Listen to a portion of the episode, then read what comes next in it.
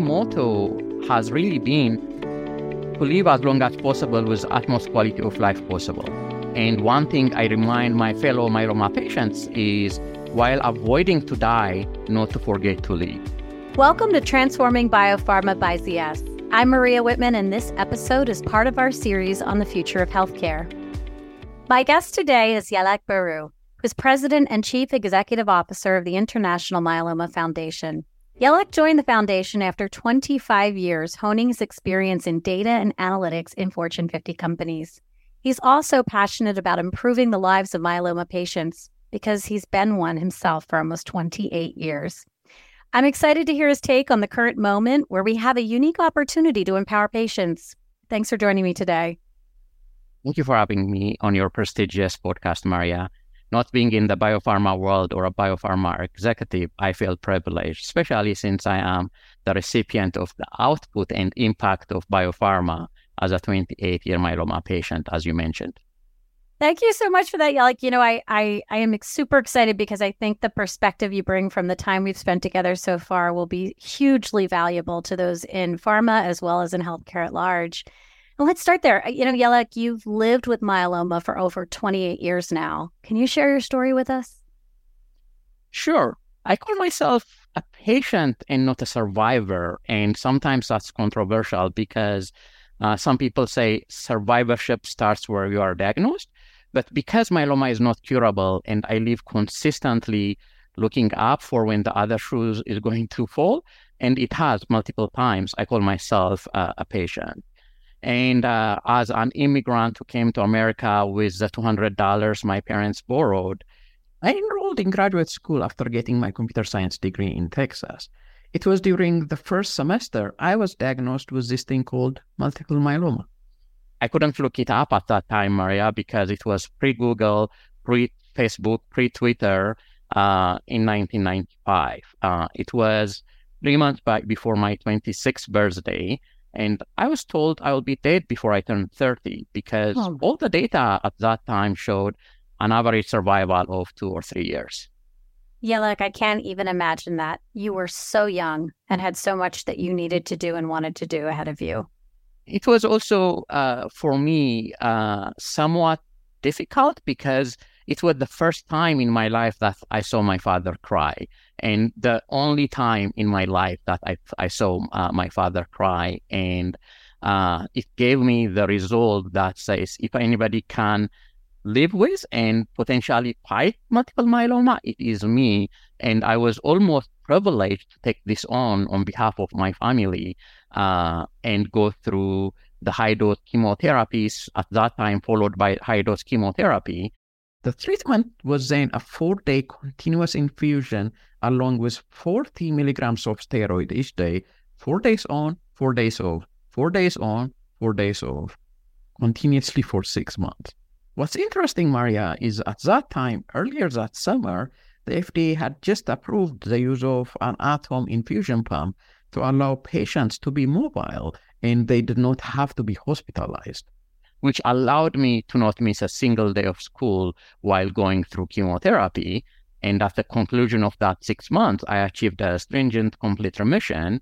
I collected my stem cell for an autologous stem cell transplant, but I opted not to do a stem cell transplant because I started asking questions. Is there data to support improvement in quality of life? If I go through a stem cell transplant, would the outcome be better or would I have an overall survival? And answer to all of that was no.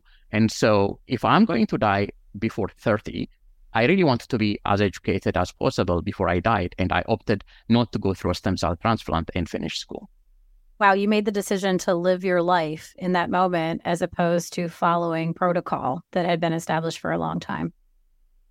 Yes, and I think that came from me attending a support group. Uh, a few months after I was diagnosed, I went to the North Texas Myeloma Support Group.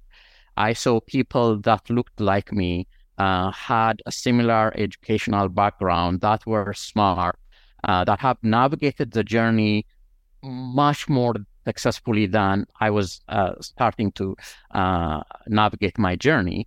And as a result, I was really uh, able to make or be part of that shared decision making uh, we advocate for right now. So I have been, I have seen really the true stone age of myeloma treatment and what I call the space age of myeloma treatment. As you know, CAR T uh, uh, was introduced for the treatment of multiple myeloma a little over uh, a year ago. Uh, and if you told me at that time that we will be able to harvest someone's T cells, take them to a laboratory, re engineer them, train them to treat myeloma, and give them back, I'll tell you it is science fiction. But I think that the future is here. Yeah, that science fiction analogy does hold, but it's had such a huge impact for so many patients with myeloma now. This this type of technology uh, that we're trying to push through the healthcare system to be more standard. Yeah, it has. And my motto has really been to live as long as possible with utmost quality of life possible. And one thing I remind my fellow myeloma patients is while avoiding to die, not to forget to live. And so the treatment advances that have come to the market over the last 25 years are allowing patients like me to be able to integrate myeloma into their life and not have to live with myeloma. But Maria, since you are also a numbers person, let me give you one sobering number. Two, from 1995 to 2000, there were 100 family members that joined the International Myeloma uh, Support Group, the North Texas Myeloma Support. Only two of us are alive today. As, as much progress as we have made, myeloma continues to be incurable and deadly. Uh, so I feel really fortunate to be alive uh, almost 28 years after my diagnosis and indebted to those 98 patients, and I want to pay it forward.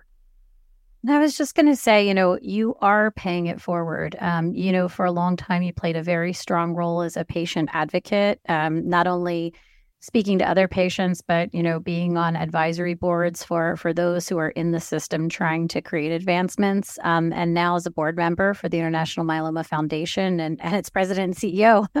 so, you know, I think this this balance of education and living life, this balance of treating the disease and yet still being who you are and trying to do that for as long as possible you've got you've developed over that time some perspectives on what does it really mean to empower patients? When you're an advocate out there telling them how to empower and put them at the center how does healthcare need to change to really do that? What is what is empowering patients and what do we have to do differently?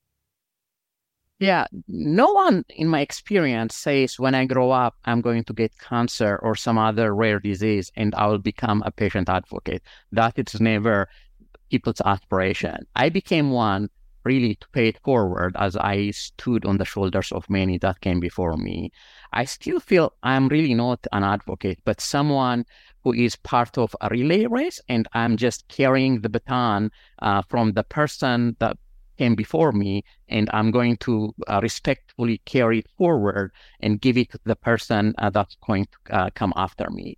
But, but I have really been privileged to have mentors in the world of advocacy who have shown me what it means to be a good advocate. Uh, patient empowerment really will mean different things to different individuals or different family members. It is personal, it changes over time, and is different in various junctions of a patient's journey. I hadn't thought of it this way, Yelak, but I love this imagery of a baton, uh, patient advocacy being a journey that's never over. And the really interesting part of that is because, as you say, empowerment itself and, and the journey itself is different things to different people. Uh, those who become advocates and pick up that baton, they'll also look at it from different perspectives, see a new opportunity and a new way to affect it. So it's a beautiful, a beautiful thought, and I'm really glad you're on this journey now. Um, so, so tell me a little bit more about what you, in your experience, does patient empowerment really mean? In my experience, uh, patient empowerment means do patients have the education they need to navigate their journey? Do they have the tools to be part of the shared decision making process with their care team that I mentioned earlier? Do they feel connected to have the physical, the emotional, and psychological comfort they need to navigate their myeloma journey? Do they have the means to overcome obstacles that come their way related to treatment and side effects? So, what I hear you describing, Yelak, is understanding the personal context in many, many more angles than just the disease. It's about who they are from all degrees in order to truly empower them and give them the confidence that they need on that journey. So, data is really critical in personalizing experience for each patient in a respectful and secure way. Uh, this personalization has to be based on the patient's level of health literacy, their stage of the disease, and disease type, their relapse status, are they newly diagnosed or relapsed and or relapsed refractory, their ability to access care, their health related social needs, which doesn't get talked a lot about. We have to really also, Maria, in my opinion, be able to hyper individualize information and patient education. In order for us to do that, we have to create a patient 360 and look at the full patient ecosystem, not just look at the patient as a carrier of myeloma, but the patient as part of uh, the bigger uh, societal ecosystem, if you would. I couldn't agree more. And actually, this is why you and I were actually brought together, I think, Yelak, and introduced to each other because we have this common vision between us that um, data and the tools that we now have from a technology and an AI perspective can really lead to personalized empowerment at scale of patients, of the decision makers related to their diseases, you know, of, of the full ecosystem of people who are part of that, you know, uh, expansive uh, uh, ecosystem journey or patient journey. Um, in myeloma and also in other diseases, and this is this is what's been fo- so fascinating to me about your transition, right, from where you came from in Fortune 50 companies like Walmart now into IMF, and you've been carrying not only this vision, but now this kind of view of what do we need to do differently as even a nonprofit organization to, to to drive that vision to reality, because it because there is a role to be played with it with an organization like IMF. So, so kind of two questions for you. One is talk a little bit about that transition right transition from the for-profit world into the nonprofit world and and and how has that affected you know how you're thinking about the vision for imf today yeah at higher level the way you measure impact in most cases in the for-profit world is by quarterly profit yes you do have esg metrics and other related community impact measures but the major measure is financial outcome in the nonprofit world the mission attainment and impact is what we measure outcome by in most cases. The other thing is that is slightly different with nonprofits is most have personal connection with the organization's mission and the way you motivate people is different. It is not necessarily yearly or quarterly bonus, but people work in the nonprofit world mostly because they align with the why of the mission. They want to build relationships at a personal level and they want their voice to be heard.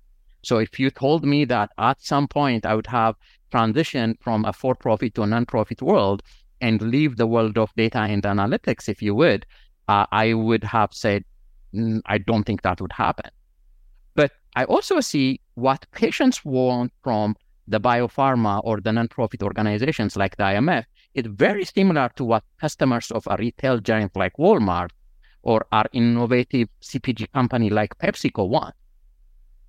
They want awesome products and they want differentiating services. Uh, they want brand equity, if you would. In at Walmart, our brand was save money, live better, highlight the low price so people can live a better life. At PepsiCo, it was performance with purpose to highlight innovation and positive impact on society. Here at the International Myeloma Foundation is improving the quality of life of myeloma patients while working to cure uh, multiple myeloma. So that brand is really important and carries regardless of if you are a for-profit or a non-profit world. But as important, uh, Maria, is the personalized experience treat patients as individuals by understanding their preferences and previous interactions with you. So the next interaction is a build on, not a re- relearning of their experiences that they have had. Uh, it is important for us to unify the patient experience like retails and CPG unify the customer experience.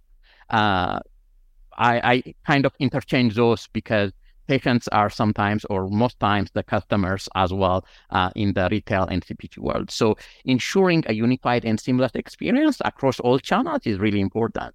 It is not easy in the in the context of healthcare because hospitals are different from pharmacy, different from the doctor, different from the laboratory I end up going. Uh, so this is very difficult uh, as a biopharma uh, does not always have access to the patient directly, highlighting, in my opinion, the need to collaborate, share information, and try to solve this uh, problem uh, in a meaningful and respectful way for the, the patient community. Uh, so we really need to be able to incorporate the voice of the patient inside the organization, advocating for patients' needs and building brand trust. Uh, for us at IMF, this means we need to provide this unified experience on the web, in person, over the phone, and throughout the patient journey and their interactions with us throughout their myeloma journey uh, in attaining our mission of uh, curing multiple myeloma.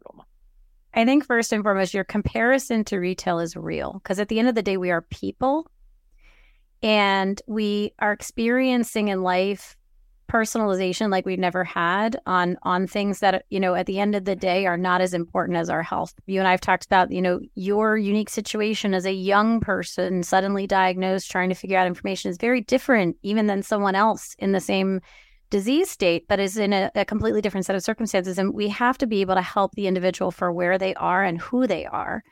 Um, I think as we as we think about um, the biopharma world in particular, you know, we're in this moment where it is more than just the HCP that we need to be talking to as our customer. And as I think more and more about a lot of these disease states engaging and involving customers at every stage, whether it's R and D or whether it's even in that decision making, should I or should I not do a stem cell transplant? That's that's really important. One of the things that's held us back though is it's really hard to personalize, right? It's really hard. And we have a lot of data collection, but not necessarily data connection. And and then when we get it, you know how do we actually scale it? Um, you know we've gotten to segments but do we how do we actually get to more of an n equals one type experience? And so one of the things that you know you and i have talked about from a data and technology perspective is you know can't can't go without saying generative ai is the hot topic right now. There's lots of tools and technologies that held a lot of promise to make what is a challenge of scale easier so we can deliver this for patients. You know, tell me about your perspective on how these are evolving and how should we be incorporating them? How should you at IMF, how should pharma be incorporating them to support patients? Yeah, the, the answer to that may not be uh, the answer I or you expect or want. Uh, AI has been around for many decades. When I went to school many years ago, I had a textbook called Artificial Intelligence, A Modern Approach. And the book was published in 1995. Uh, what has changed really is the underlying technology as GPUs, cloud computing, and now quantum computing become available. They have accelerated the, the and catapult, in my opinion, AI to the forefront. I think one thing we have to agree on is the use of technology in healthcare is not about the technology itself. I heard this term many years ago, and uh, it still resonates with me. Data and technology is to allow us not to decide late or judge too early. So the underlying technology and methodology may change, but the purpose still remains the same to aid patients, humans, to make decisions. But as you said earlier, to make decisions at scale. Uh, this has been true also for traditional BI tools and systems uh, that talk about, you know, in the old days, reporting, analysis, monitoring, prediction. Uh, then came the age of big data, now AI and generative AI. We have to transform how we think of AI systems uh, from being able to get answers quickly to helping us formulate the next set of questions we should ask them that is a, an amazing twist in perspective. Um, and and if I think about that, coming back to you as a patient and thinking from a patient lens, if we can help them ask the questions better, there's no better source of empowerment.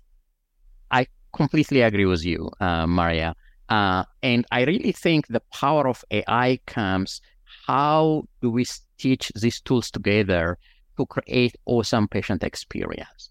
For us as a nonprofit organization and who has direct engagement with the patient, it really means being able to create a myeloma knowledge platform that will enable us to have a 360 degree view of the patient and constituents we serve so we can personalize their engagement experience and provide a value add service. We know who the patient are. Are they smoldering myeloma patient or a high risk uh, relapsed refractory myeloma patient? Based on that, we can actually tell them, have you talked about XYZ? Or people that asked that question also asked this question allowing us really to be able to hyper personalize, provide nudge, uh, provide next best ac- action, uh, really be a true decision consultant uh, through held up AI systems. This is a, a very sophisticated vision um, beyond, uh, you know, where I think many nonprofits have been because of where, you know, just where we are in connecting patients and trying to be supportive and bringing some education. I mean, this is this is taking it from we can do that, but we can do that uh, really understanding who you are and you using all the latest behind to give you exactly what you need and, and then help drive those decisions. Yeah, like the sophistication of this biz- vision shouldn't go unnoticed. I mean, you know, nonprofit organizations do a lot of wonderful things in support of patients and the decisions they need to make, connecting them providing education. But what you're talking about is really taking advantage of everything we have available to um, be uniquely supportive to each individual patient. Biopharma can't do that in the same way, right? Like they can't they can't directly talk to patient in the same way, but they can support this sophisticated vision in in designing and developing and, and being that central place for patients. So tell me a little bit about how biopharma should be thinking about supporting you in that journey. Yeah, thank you for that, Maria, uh, and uh, acknowledging uh, the the grandness of our vision. I think biopharma can really engage in three areas, in my opinion. Biopharma can engage with organizations like us by helping us provide personalized experience to the patient. This N equals to one that we all talk about. This requires that you treat me as an individual versus a clinical trial cohort, right? you know me as me and are able to personalize information, personalize treatment, and engage me in ways that are relevant to me. Meet me where I am. And a really good example, you and I have talked about this uh, in the past, is there is an African American doctor in Michigan who consulted a Native American patient, and the Native American patient said, That is great, but I can't take that treatment unless my chief approves. The doctor said, Bring your chief he was able to have a conversation with the chief and convince him, and he became basically the head consultant for that tribe as a myeloma expert. The challenge we have, and we need to continue to think through, is how do we scale that up? The second one is teaching patients to tell their stories in a meaningful way. Me getting on stage and telling my story of I am a 28 year myeloma patient. I have not had a transplant. I can assure you has a much higher impact than the determination clinical trial that compared transplant versus non-transplant patients over half a dozen years and found no evidence of overall survival in the transplant Absolutely. Absolutely. One of the prominent uh, myeloma experts, Dr. Vincent Rajkumar uh, of the Mayo Clinic, he's the co-chair of the ECOG, uh, uh, Eastern Cooperative Oncology Group clinical trial uh, arm and he's the incoming chair of the International Myeloma Foundation as well. He has a pinned on his Twitter page, who he has over 70,000 followers. He said, I would like to share the story of how a patient with cancer came up with the idea for a randomized clinical trial and how listening to him saved lots of lives. And he talks the he tells the story of Mike Katz, who was one of my mentors, who challenged them to debunk, if you would, the myth that high dose steroid was important in improving uh, quality of life of myeloma patients. So as a result, they were able to design a clinical trial and found out that low dose steroid was actually more efficient, efficacious, uh, more tolerated, and uh, had less side effects in the patients. So that to me is being able to create citizen data scientists that truly changed the trajectory of myeloma treatment. And biopharma really needs citizen scientists to engage with them from R&D all through marketing of their product. I really want to underscore that there's a red thread in everything you just said um, that I think is so important for for uh, colleagues in the ecosystem to hear. We talk about patient at the center all the time. That's why we're here. But when we talk about patient at the center, and even when we bring patients into the center of our thinking, it's not to the actionable way you were just describing, I think, in the everyday world, right? Understanding the drivers, the chief needing to be a part of that journey in order to really make it happen. Citizen scientist, it's not just about hearing what patients need in a clinical trial, it's having them be part of the design. I, I think this is this is a really, really important part of meet me where I am. And you know, the the second part of that red thread and something that I, I think is so important for us to spend a few minutes on is that the Meet Me Where I Am is so heterogeneous and diverse. And in particular, we have uh, what is a wonderful glowing recognition of health equity uh, and and the drivers of health, uh, the determinants of health in in our system now. But you know, we did a global study with Harris Poll over the last few years, Yes and Harris Poll, and and you know, of nine thousand consumers, nearly half of them say they feel the healthcare system doesn't care about me personally. And in two thirds across six countries, Yelak, they say the system does not treat everyone fairly. And so, so we systemically believe somehow healthcare isn't leaning in to equity. And then you start talking about an N equals one experience. You know, we have a long way to go, but that trust, that individual, we we have to keep keep working towards N equals one if we really want equitable and effective care. Do you agree? Absolutely. You know, that, that inequitable distribution of innovation, you talked about resources and care, which leads to health disparities, is evidenced in many different ways, Maria. Uh, in myeloma, for example, the amount of time it takes to diagnose myeloma is huge because diagnosis is complex, uh, but also because there is implicit bias in the system.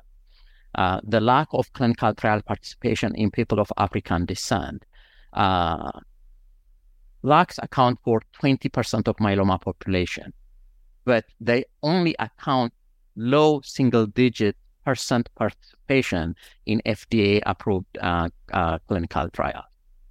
The average myeloma patient sees their primary doctor three times with symptoms and signs consistent with multiple myeloma. The delay is little longer in African Americans for many reasons because of confounding diagnoses like diabetes, but also lack of access to diagnostics and care, lack of awareness in the primary care providers, and lack of timely referral uh, to specialists.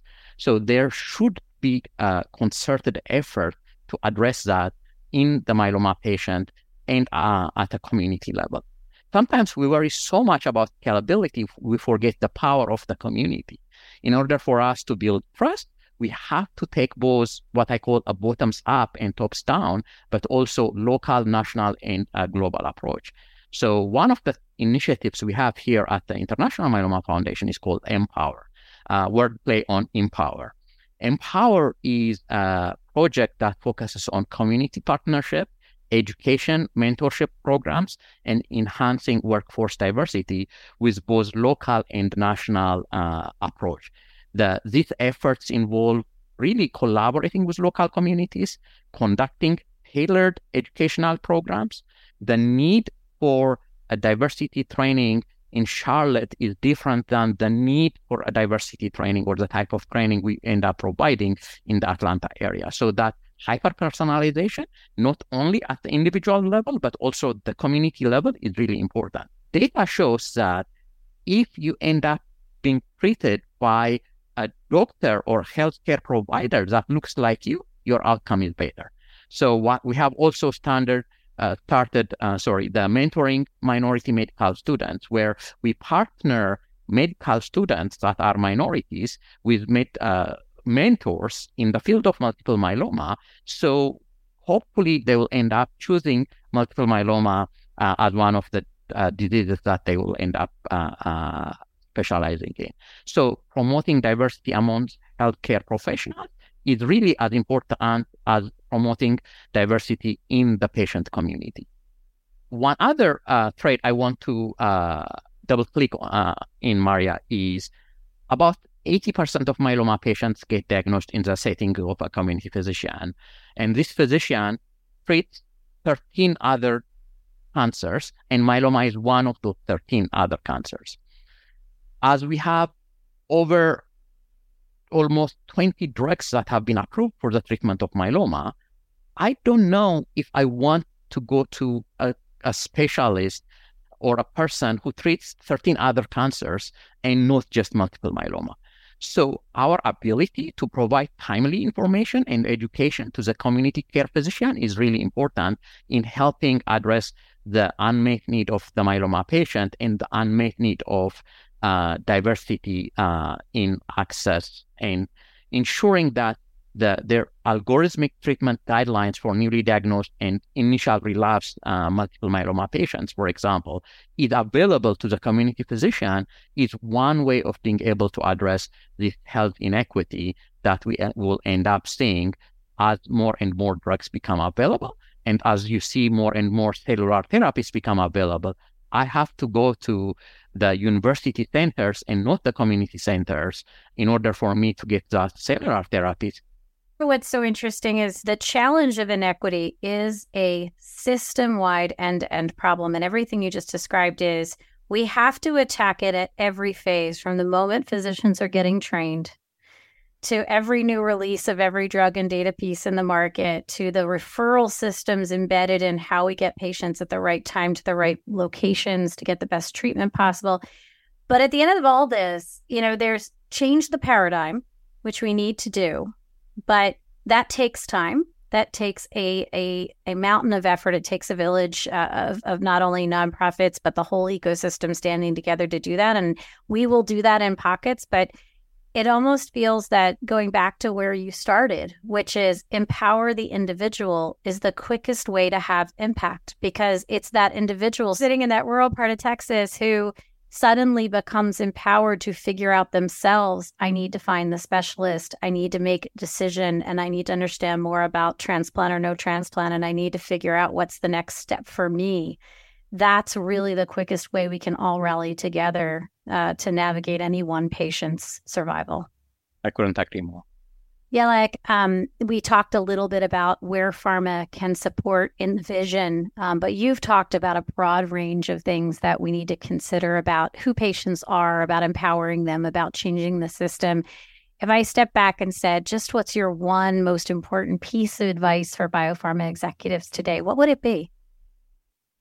Really is anchoring to what we talked about early, which is patient centric approach understand what that means to you, personalize it as a, as a company, make it part of your mission. Uh, and if you need to create, for example, a weekly, a monthly, a quarterly patient day where you say, does what we do add value to the patient that we will end up serving? I, I really think is uh, a really great uh, point to start. And if you allow me to digress for a minute, uh, when at PepsiCo, I went into uh, a route salesperson's ride, ride along. And at the end of the day, the, the route salesperson asked me, So you see what I do here. Can you tell me how what you do adds value to what I do? I was, as a data scientist, as an analyst, and who was really uh, all that saying a technologist person, I struggle to answer that question. And my ask to the biopharma executives and the people within each of those biopharmas, ask how what you do adds value to the patient that you end up interacting with. When your patients turn to you as head of IMF and say, What value are you adding to me and my journey? What do you hope they're going to say? You put a warm blanket around me when I was diagnosed with multiple myeloma. You gave me the information I need in a timely manner. You cared for me in a compassionate way. You treated me as a human being and not another uh, myeloma patient or a carrier of uh, myeloma. And you allowed me to live with myeloma and not for myeloma. I guess just coming back full circle, you started with your story and you just told me what you would love um, others to say to you in return. You know, maybe, maybe, uh, how how close to that vision are we? Have we have we made huge steps since that day 28 years ago when you became a patient? I am not n equals one when you look at long-term survivors. There are many many long-term survivors. I have a mentor who is a year ahead of me, who's like 29 years, and I have many other patients that I know that are in the teens and 20 year survival rate. So we have come a humongous amount of way, if that is a measurable uh, matrix, a humongous amount of way from when I was diagnosed. But we have as much way to go because as someone who came from uh, Ethiopia at a young age and lived here, and you and I will not be having this conversation today if I lived in Ethiopia. Not because you know I, I was out exploring other parts of Ethiopia, because I would be dead. Uh, the inequity in healthcare, the inequity in advancements of the outcomes of and the outputs of healthcare being accessible in other parts of the world, even in parts of the US, is humongous. So as much as we have come a long way, we have a long way to go. We have a long way to go in a global world where everybody needs to be an n equals one. That's wonderful. And you made the point earlier that while there are many uh, who are now reaching that 28, 29 year threshold, there's those 98 that you experienced and many, many more that we've lost along the way. And so I, I, think that this is this is just further drive for us to keep doing our best um, throughout. Yelak, um, one more question that I ask all my guests um, can be anything you want it to be, but if you could change one thing about healthcare, what would it be? Yeah, that is, uh, you know, giving me one coupon and asking me to change the world. But I really like your question. And it comes back to that experience and personalization we talked about. I want my Monday morning healthcare experience to look like my Sunday evening Netflix, Amazon banking experience. That is amazing. That is amazing.